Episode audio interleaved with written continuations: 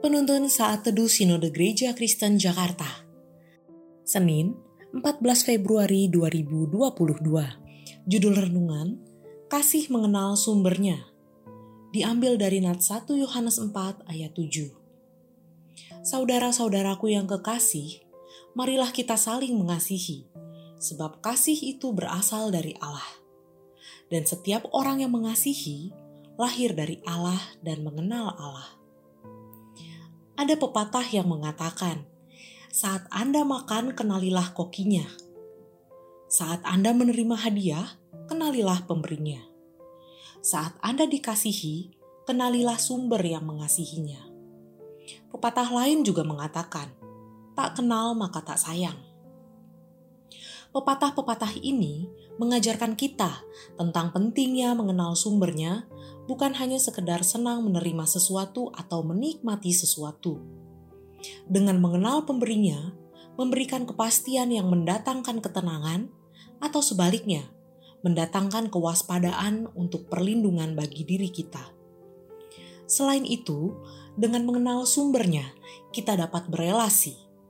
Kita dapat membangun hubungan yang lebih dalam dibandingkan hanya sekedar menerima apa yang diberikannya. Rasul Yohanes memberikan perhatian mendalam kepada penerima suratnya. Hal ini terlihat dari ungkapan kalimatnya menyapa pembaca dengan mesra dan menyentuh sanubari, yaitu saudara-saudaraku yang kekasih. Kalimat ini bukan sekedar salam pembuka seperti sapaan umum masa kini Kalimat ini sangat bermakna dan penuh perhatian. Adanya ikatan moral yang sangat mendalam dalam kehidupan persaudaraan sesama anggota tubuh Kristus. Kata dasar kasih dalam konteks ayat ini menggunakan kata agape yang bermakna kasih yang tulus, kudus, penuh perhatian, rela mengorbankan diri untuk orang lain, kasih yang bersumber dari Allah. Selanjutnya, Rasul Yohanes mengajak orang-orang percaya untuk mempraktikkan kasih di antara sesama orang percaya. Marilah kita saling mengasihi. Praktik saling mengasihi ini membuktikan bahwa pemberita kasih dan orang-orang percaya bukan sekedar ucapan manis dan lancar di mulut. Ketika Rasul Yohanes menyampaikan dan mengajak orang-orang percaya untuk menghidupi kasih, dia menyadari pentingnya untuk menjelaskan bahwa kasih itu berasal dari Allah, dan setiap orang yang mengasihi lahir dari Allah dan mengenal Allah. Dalam teks bahasa Yunani, kata mengenal pada ayat di atas memakai kata ginosko yang berarti mengenal dengan sungguh-sungguh, sedalam-dalamnya, seluk-beluk seluruh aspeknya.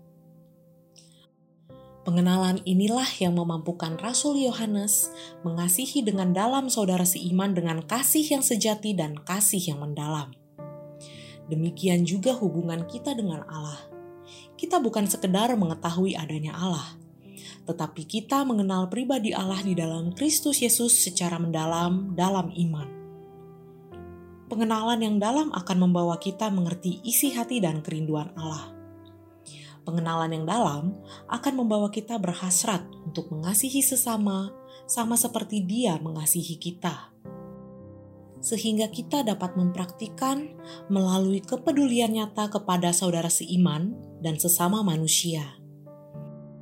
Semakin Anda mengenal sumber, pribadi, dan kasih Allah, berarti Anda semakin menancapkan iman yang kukuh di dalam Kristus Yesus kiranya Allah memampukan kita.